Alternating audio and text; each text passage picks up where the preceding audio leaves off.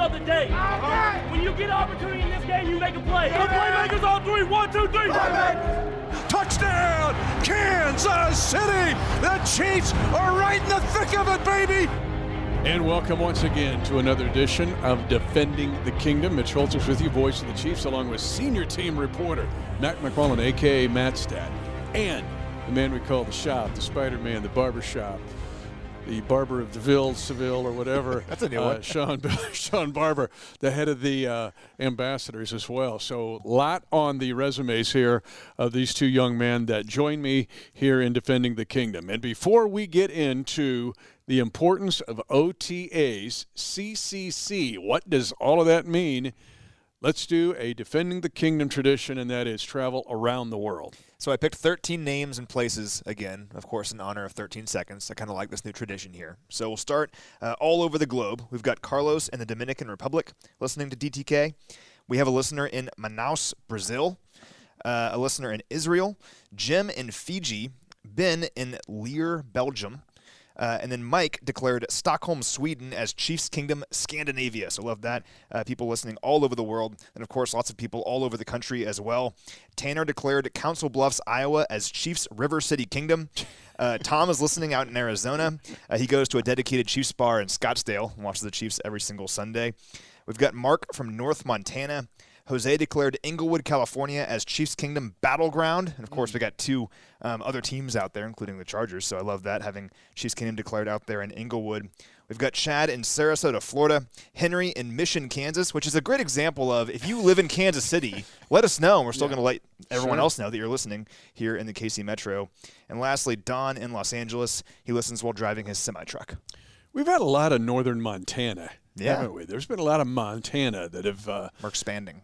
Pop in uh, to defending the king. I got one to add. This one is, you know, we have such great female fans in the Chiefs Kingdom. The NFL has a metric they call WALL, which is watch, attend, and listen, and they look at they break it down demographically, and obviously one of the demographics is how fired up are your female fans, and the Chiefs have one of the most engaged female groups fans uh, in the entire National Football League. This is Sarah Block uh, from Tecumseh, Michigan, not Tecumseh, Nebraska, or Tecumseh, Kansas, or a lot of Tecumseh, but it's Tecumseh, Michigan.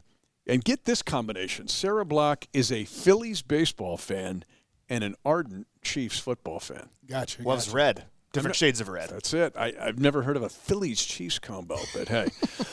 All right. This episode of Defending the Kingdom coincides with phase three of OTAs. And let's get into first what are OTAs. And then we're breaking it down to CCC. Why are OTAs important? Why have they been important to the success of the Kansas City Chiefs? And we'll dive right in and I'll tell you where the CCC comes into play. But first, let's just quickly go the definition of organized team activities. There's the acronym. Uh, there's three different phases. The first phase is basically meetings, strength and conditioning, rehab for injured guys. Phase two, now you can get into individual work. You cannot go defense on offense. Okay. Okay. Uh, you got to stay kind of defense, defense, but you can get uh, uh, group work and, and individual work. And then now we are in phase three, which starts to look a little more uh, like training camp, although no pads, no hitting, but you can do seven on seven offense versus defense, nine on seven, 11 on 11 drills. Okay. Organized team activities. You get asked every day, Matt, what are OTAs? What are OTAs? OTAs are important for a lot of different reasons, and we'll hear from Sean on this because Sean actually participated in OTAs. But it's really basically the closest to real football we've been since the AFC title game, right? And like you said, no pads, no live contact. Like they're running around in shorts out there, but it's 11 offensive players going against 11 defensive players. And with all these new players that we have, they're doing it for the first time here at the team facility. And it's exciting because right now, what these guys are doing is they're preparing for training camp, essentially, both um, mentally and physically. You're getting ready for a grueling training camp. And in a lot of ways, this is like uh, the the cheat sheet for the test if training camp is the test. This is your opportunity to come in here in May, and this stuff is voluntary. You don't have to be here, but the Chiefs, of course, always have a great turnout uh, because they realize how important this is.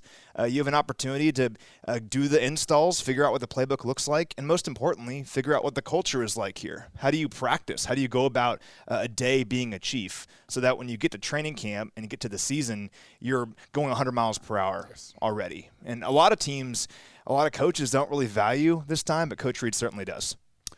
You've participated in these as a player. You see it from a player's perspective. The Players Association, in the collective bargaining agreement, basically laid out the rules we just talked about. Yeah. But your thoughts on OTAs? Man, I, I guess you got to look at it from the point of a veteran versus the point of a young rookie or a guy who's trying to become a starter. There's two different viewpoints of it. Um, when you're a veteran and you already know the landscape, you already know you know how to play the game and, and how to uh, condition yourself to make it throughout the entire season. You look at ota as just something to keep your off season from getting off the rails from getting too far away from football.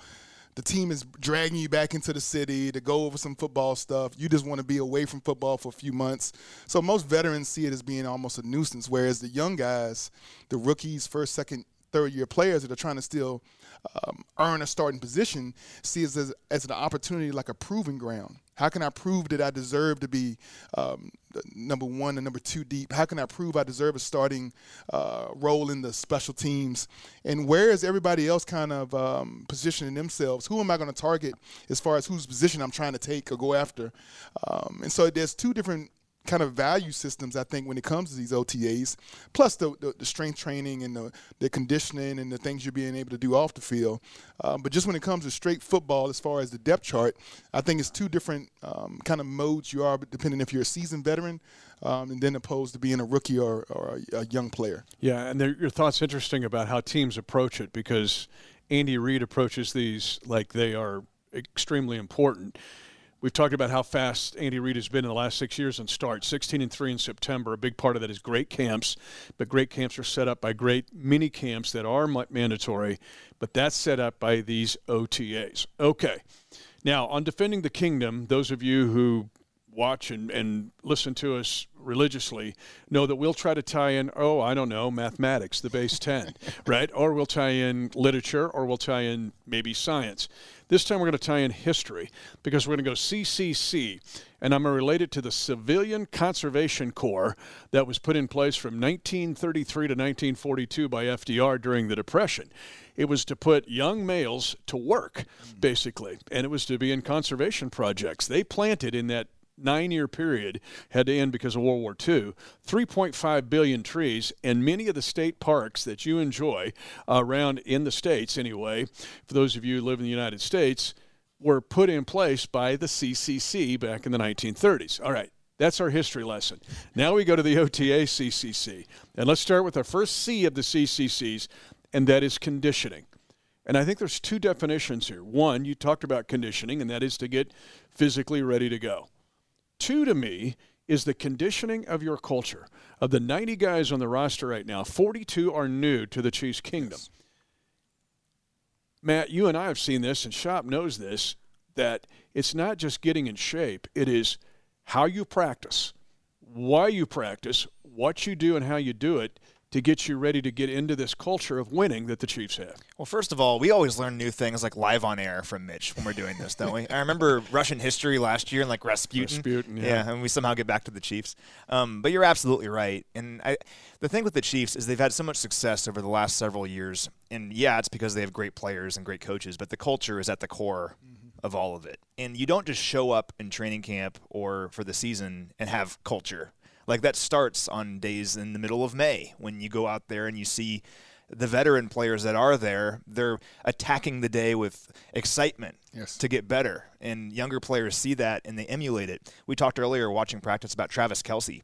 Travis Kelce is 32 years old. He's going to be a first ballot Hall of Famer. Uh, you can make the argument right now that he's the greatest tight end of all time. He's definitely in the top five of all time and he's going out there in May in OTAs and has the energy of a 23 year old seventh round pick trying to make the team. And that kind of culture is infectious. And I think when people, when you're a younger player and you see that, and there's so many young players right now on the Chiefs trying to earn their stripes, uh, you realize that's how we do things here. And when you have all these different players embracing that mentality, no matter the success that they have, uh, it just breeds competition and it breeds victories and AFC Championship game berths and Super Bowl titles. So it's a it's a beautiful thing seeing that here in OTAs, and that's a huge part of why the Chiefs have been so successful. Is guys like Travis Kelce embracing uh, days like in the middle of May. I love that you brought him up. And we saw him today score a couple touchdowns, and he does the double flex. It was like he was 10 years old. He was having an awesome time, but it has to permeate through the rest of not only his tight end room where there's new guys like I know, Jordan Franks uh, or young players trying to get it figured out like a Noah Gray or throughout the entire team. Now, Shop, let's talk about conditioning here. Yeah. One, physical conditioning, and then two, and you played for Coach Reid. Getting yourself mentally and emotionally prepared to be a part of winning here. Man, mindset is a big part of this, and you talk about you know having the right mindset to overcome um, obstacles as far as um, mental, physical, all the different constraints and obstacles they put in front of you, all the different pitfalls.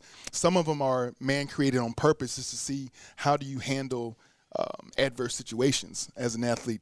But most of them are just the, the normal day to day that goes by. And you talked about Travis Kelce, man. It's amazing to see a guy at his point of his career with as much success he's had still come out during a uh, voluntary practice and still show that type of excitement. Because the adverse side of that, or the opposite part of the spectrum, is also a great tight end, Tony Gonzalez. Well, well, Tony Gonzalez is a guy who would go through his plays on the sideline during this kind of period, but let a young guy go and get the live reps because he was um, he's been there, done that. I don't need that rep. I don't want to even worry about getting injured or pulling a hamstring or kind of a soft injury type thing. Mentally, I'm already understanding what we're supposed to do at this phase. So I'm gonna let the young guy go get get some reps, and then also like a Willie Roaf. Right, he'll come out there with his flip flops and uh, uh, athletic tape over the flip flops and talk about, "Hey, coach, like I, I, mean, I ain't going today." Like, so let the young guy go in there. Um, so, but then you know that shows the two opposite sides of that spectrum. You have some some some all American hundred top hundred uh, NFL players that's ever played the game that almost refuse to go out there because they've already been there, done that. They know the offense inside and out. But then you got guys that are just as talented saying, "I don't want to miss one opportunity to be great." And that's when, as a coach, you, you walk around the locker room, you walk around the practice field, and you ask the same question: Who loves football? Do you love football? Do you really love football? Well, you don't have to ask the question to Kelce because he shows it to you each and every day, every moment he has the opportunity to, he shows you that he loves football. But a guy like Gonzalez or a guy like Willie Roaf, even though they're great football players, sometimes you have to question do they really love football or do they just love game day? Because there's a difference between those two mindsets. And so when you talk about mindset, what you want to build is a guy who has that Mamba mentality. We talk about Michael Jordan. Practices so hard with so much enthusiasm that the game day becomes easy the, the practice is what you really push yourself to de- dedicate yourself to becoming um, obsessed with the finer details of your alignment, your assignment, how to execute your position. Because if you do that every day in practice and you build and build and build, then the game becomes so easy.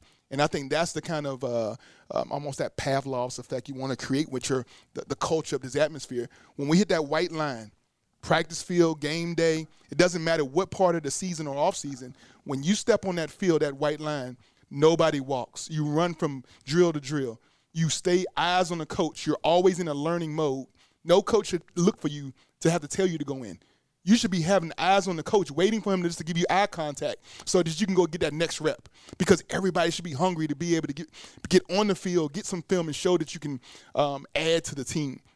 No helmets are ever on the ground. Never. You never put your helmet on the ground. If you take it off your head, you hold on to it until you put it back on. But you always are buckled up, ready to jump in and, and, and add. To, and that's the culture. That's the atmosphere. I remember, um, man, things were going 100 miles an hour. And anytime the uh, Coach Spags asked me to jump into the field, he didn't have to wait for me to put my gloves on and get retaped. And man, I was always throughout the entire practice ready to go, get that next snap, get that next wrap, get that next rep, and be able to, I mean, make a play playmakers want to make plays, and it doesn't matter what the scenario. It doesn't matter if it's mandatory, voluntary. I just want an opportunity to go and show my skills and my abilities. Yeah, you want to know why uh, organized team activities are important to the Kansas City Chiefs and Andy Reid. The first area is conditioning and not just physical conditioning. It is the mental and emotional conditioning shop. You just said it so very well. The way you enter the building, the way you handle meetings, the way you are on time for meetings. It just puts you into a tempo and a rhythm that is all throughout this building that gets you ready for St. Joe. You don't have to learn it in St. Joe or learn it during mandatory minicamp. You already know it, and it's part of your uh, also muscle memory almost. All right, the second C of our CCC, uh, why OTAs are important to the Kansas City Chiefs and why they help the Chiefs win and why the Chiefs get off to usually an awesome start in a season, and that is consumption. So the second C is consumption. Let's be honest here. The Kansas City Chiefs, offense and defense, complicated. Yeah. Coach Reid will tell you, going to St. Joe, they want to have most of the offense installed. They have something north of 700 plays on offense, and that includes a variety of different formations. Defensively, and I'm going to get to you in a second, Shop, on the complexity of Spags' defense, because it is complex. But, Matt, to understand and to get the volume of this offense as much as you can so that you hit the mandatory camp on the run, hit St. Joe on the run, you hit the preseason games on the run, and when the season starts, you're at a full sprint. Well, that's the thing. A lot of teams in the NFL, they don't look at it that way training camp begins with you installing the playbook and you learning these things and it's a slow ramp up. And for some teams that works but for a team like the chiefs that's consistently proven they're a championship caliber team the roots of that um, culture that we keep talking about is in may and otas when you're doing all this work now. So then the guys can go home after mandatory minicamp is over in three weeks. They can still be thinking about this a little bit take some time off but still be thinking about it. You've done it already albeit in shorts, but you've still done it. So when you get to training camp and the pads come on, you've done this before. You know what you're doing. You're not learning new information at training camp. This is all stuff that you did weeks ago. And that's the beauty of how Coach Reid organizes this stuff. One of the things that many people might not know um, is that Coach Reid, yes, he's a great coach, but he is a tremendous organizer, mm-hmm. amazing at it. And if you just watch a training camp practice, if you came from a different country that had never you'd never watched football before and you watched training camp practice, you'd be wondering how this organized chaos is taking place. and OTAs is the same way. I mean, a horn's going off, but everyone knows where to go at all times. And they're digesting all of this stuff and learning it so that when they get to training camp, they can hit the ground running and attack every single day of camp and then hit the season running. And that's why you said, I mean, they've been so good to start the season over the last several years. It's interesting too because yeah, there's kind of like the idea of a depth chart in OTAs, like you might see on Twitter, certain people saying this guy's with the starting mm-hmm. unit, this guy's with the second unit. There's not really a depth chart. Like I wouldn't read too much into that. Like that's the earliest iterations of the first, second, third, and fourth teams. But what you can see in this time is certain guys rise to yes. the occasion, and we've seen that over the years. We saw Trey Smith last year. He's my favorite example from last year. Uh, if so, I take notes every single day of OTAs, and Trey Smith um, was with the third team offensive line on day one. He was behind some guys.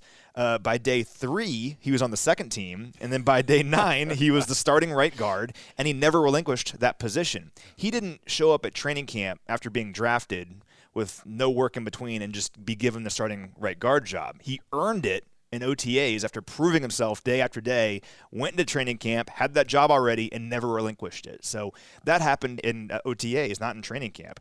Also, guys like Daurice Fountain. He made this team out of camp last year, was a great story. He first was turning heads in OTAs. Jody Fortson is the same way. So when you're following great stories in training camp and you learn about a player for the first time, for many people, that's the first time they've heard of this guy's name, but it likely started in OTAs, and it's who can consume this stuff at the highest rate with the highest efficiency. This stuff starts in OTAs with who can really digest this stuff um, most effectively. Outside observers talk about how effective the Chiefs are with shifts and motions to get you either, you know, to trick your eyes if you're on defense, but we're also seeing where the Chiefs have got to get Marquez Valdes Scantling up to speed as fast as possible. Uh, Juju Smith Schuster, uh, Ronald Jones Jr., we can go right down the list. This is 42 new guys, but there are guys that they are counting on right away to be able to contribute. Whomever's at right tackle, could Kinnard win that job? Um, but they've got to be ready to go out of the gate. Yep. And so on offense, again, high volume. This is Calc 3, but – right now. There's no wasted days. Every day is important. And to get this offense down so it becomes just rote learning to have 700 plays learned uh, going into St. Joe becomes uh, paramount. Now, Shop, I want to ask you about the defensive side because you have experience yeah. with Spags. You have coached. You have been a volunteer coach at camp. Yeah. You've been in meetings. But let's back it up now to OTAs and the fact that so many young guys now are going to be expected to contribute for the Chiefs on defense. The OTAs and their importance were in the second C. Remember, the first one was conditioning, not just physical conditioning, but mental and emotional conditioning to the culture, to the consumption.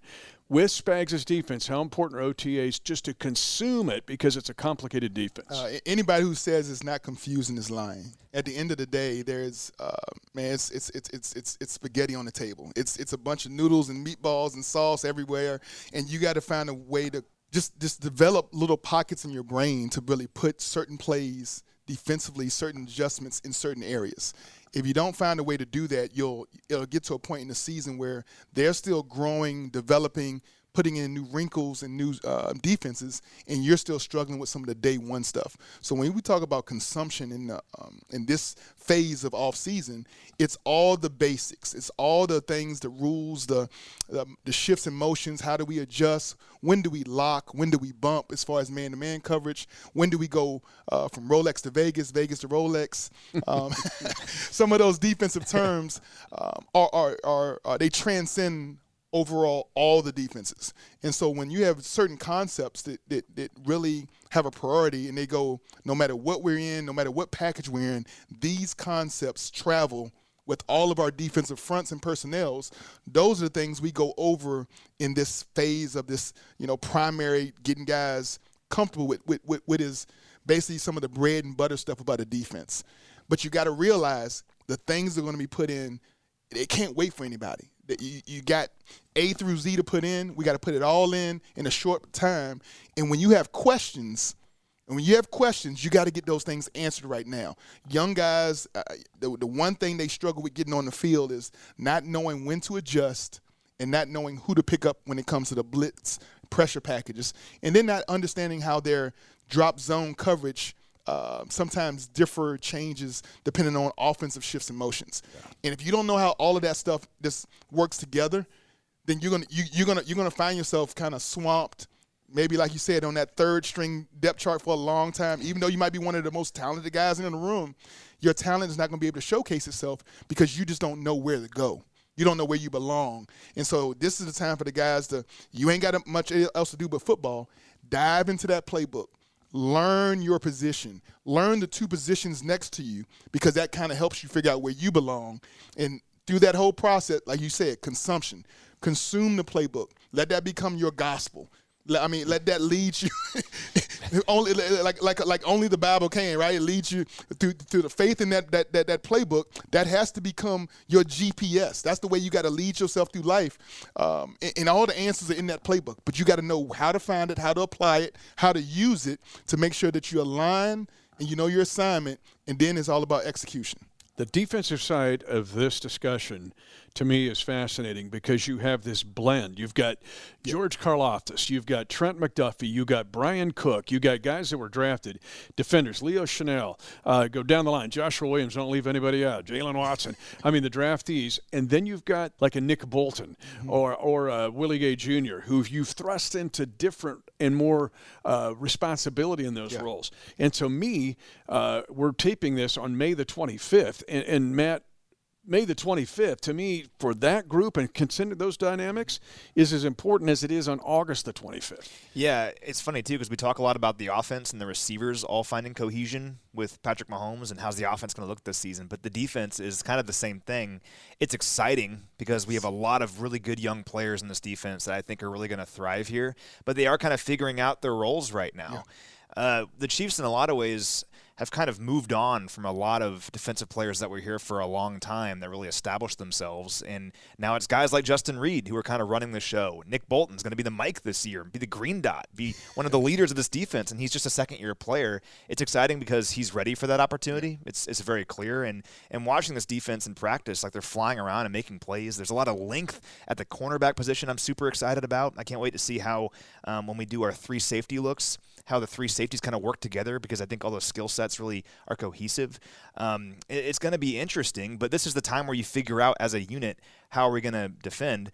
And Justin Reid uh, spoke with the media today kind of about that, and he said a few interesting things. He said that this is going to be the most fun defense he's ever played in because Spags is going to use him in so many different versatile roles but also he is relishing the opportunity to face Patrick Mahomes and the first team offense every single day. And remember, they couldn't do that uh, in an official capacity until literally this week because you couldn't have 11 on 11. But he was like, we're facing these guys every day, and iron sharpens iron. And you're facing Patrick Mahomes every single day. All of a sudden, when you're facing maybe a lesser quarterback in a game, uh, it's just a half second slower.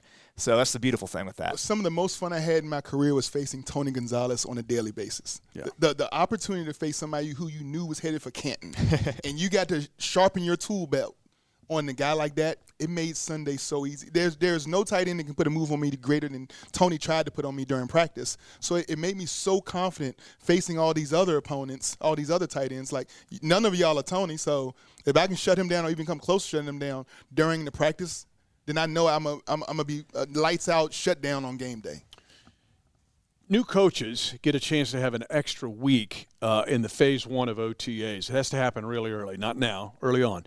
But it's almost like this defense feels like uh, there's so much new to it and so much exciting new to it that it's almost like, gosh, I wish Spags had another week. But just know this OTAs are really important to this defense, and you can get excited about it. But the second part is consumption. The third part in the third C, the first C, of course, conditioning, not just physical conditioning, but mental, emotional, learn the culture, learn how we win, how we practice. Two, consumption, the huge volume of being achieved. Three is chemistry, and why chemistry and the development of it is huge for this team during OTAs. Yes, in late May, in June.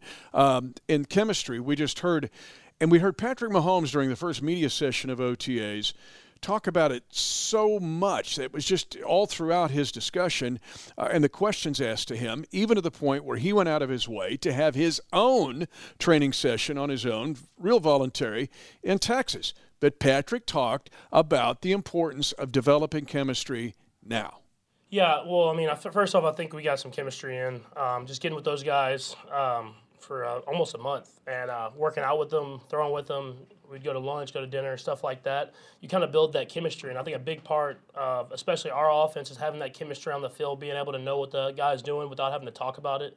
Um, and uh, I think it's translated. I mean, so far in the practice that we had, we feel like we're on the same page and, and uh, kind of having that chemistry, and we're going to keep building on that. So, pretty clear there how Patrick Mahomes, what he's learned about chemistry and developing it now during OTAs. Start with you, Shop. Right. In chemistry here on both sides of the ball and in special teams, because I don't want to leave them out. That goes back to the culture part, because you got to learn how to be on special teams complicated in Dave Toub's system chemistry how much you start developing that right now in otas chemistry the key to it is communication. It always begins and ends with communication. If you can be an effective communicator on the field you have a position on that field.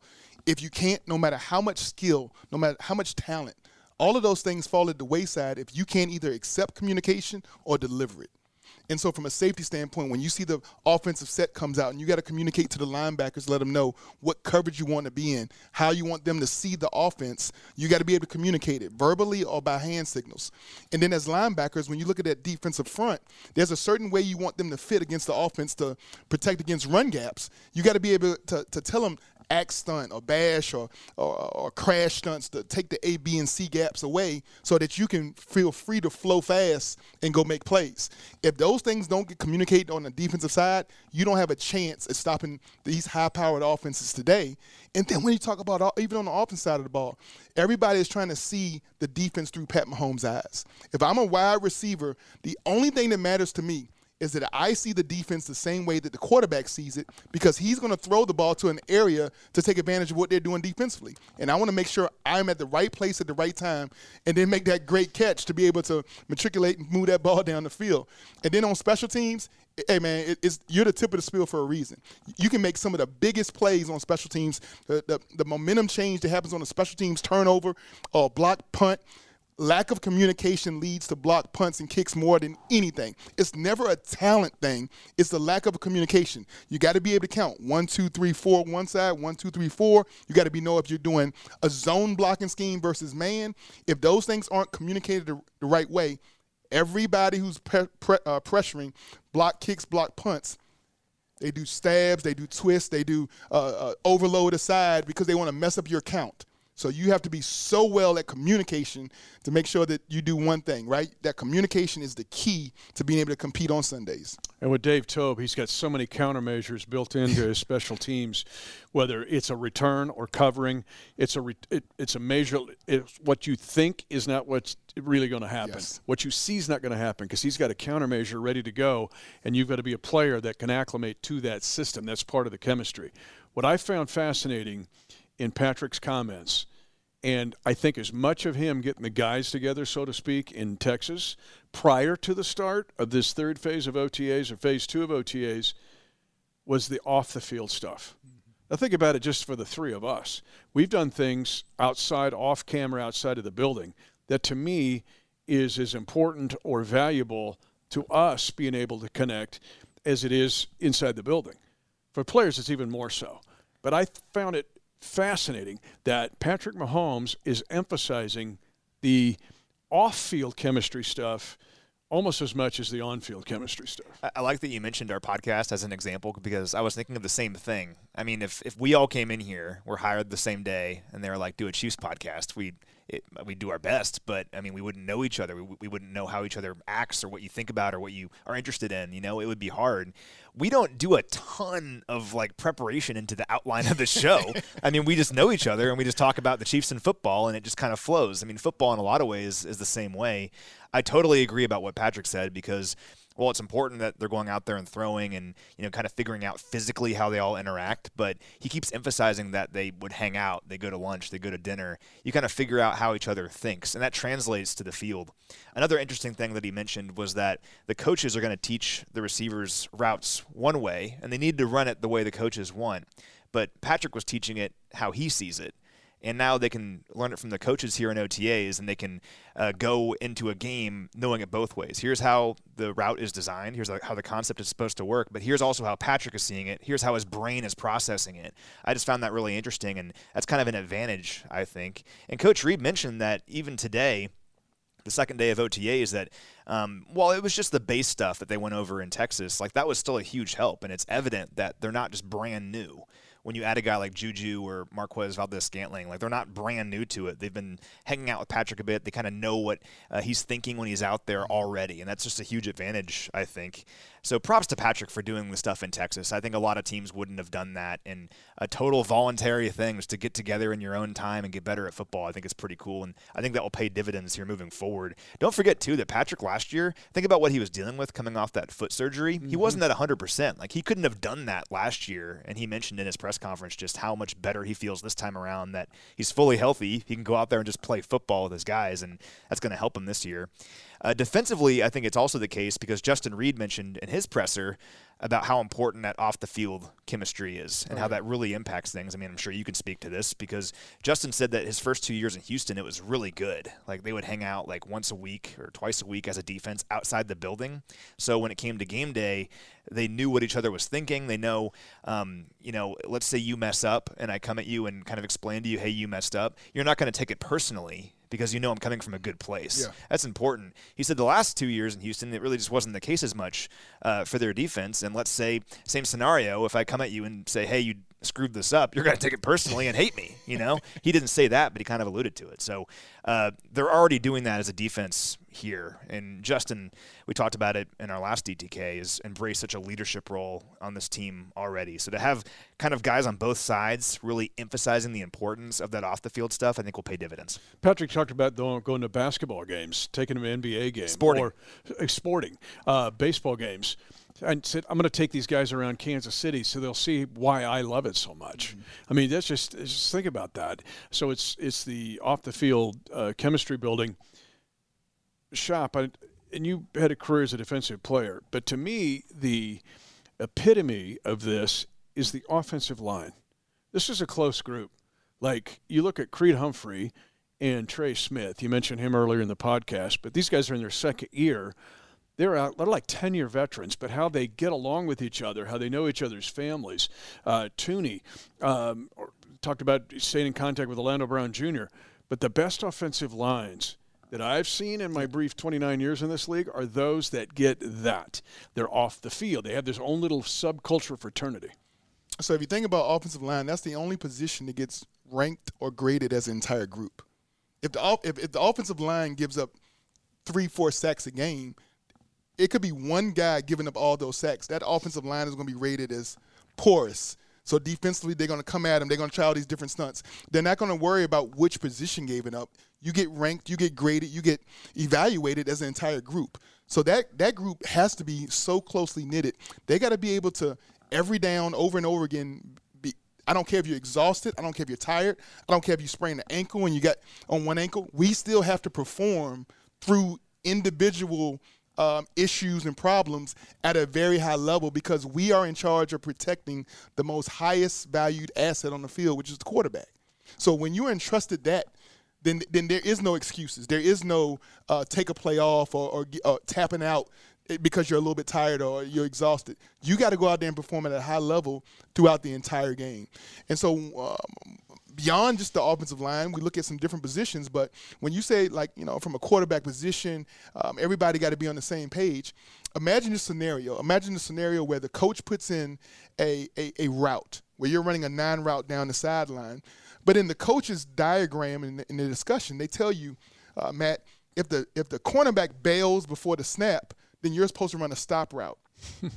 but in the offseason, I've talked to Pat, and Pat says, listen, on this certain route, I begin to look to the right side. That's my first, second, and read, and I'm coming back to you late. So if your corner bails at the snap, I won't even see it.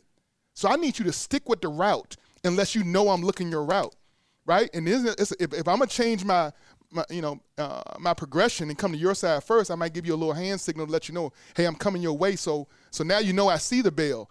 And so that, that that's hundred percent how a, a, a minor detail on how a route is run and adjusted to can create a interception if they're not on that same page. And that's something they can't you, you, you, don't have enough time to go over all those little details. But Pat is making time in the off season to talk about these fine like how I'm looking at things and how I see it. And you got to be a you know, you got you got to be a veteran yourself to know why that's important. Yeah, well, a perfect example of that was in the Super Bowl. Sammy Watkins, what was it like, 38 yard reception down the sideline that mm-hmm. set Richard up Richard Sherman exactly on Richard Sherman. We talked to Patrick uh, in the summer after the Super Bowl that year, and he explained that that was not the correct route. That, the whole thing there was because um, Sammy recognized it, Patrick knew Sammy recognized it, and they just kind of did backyard football. That wasn't the design play, but because of exactly what you're saying, it led to one of the biggest moments in the Super Bowl and led to a Chiefs victory uh, in the Super Bowl. So yeah, I couldn't agree more.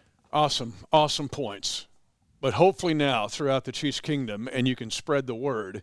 Yes, OTAs, organized team activities are very important in the Chiefs kingdom. And it's CCC with the conditioning, not just physical conditioning, but how we win, how we practice, how we work, consumption, and chemistry. And we'll close this way. Go look at a tree. If it's about 70 years old, or if you live in the United States, go visit a state park. It probably was put there by the Civilian Conservation Corps. 10, 5, touchdown! Lock it down! And the celebration begins at Arrowhead.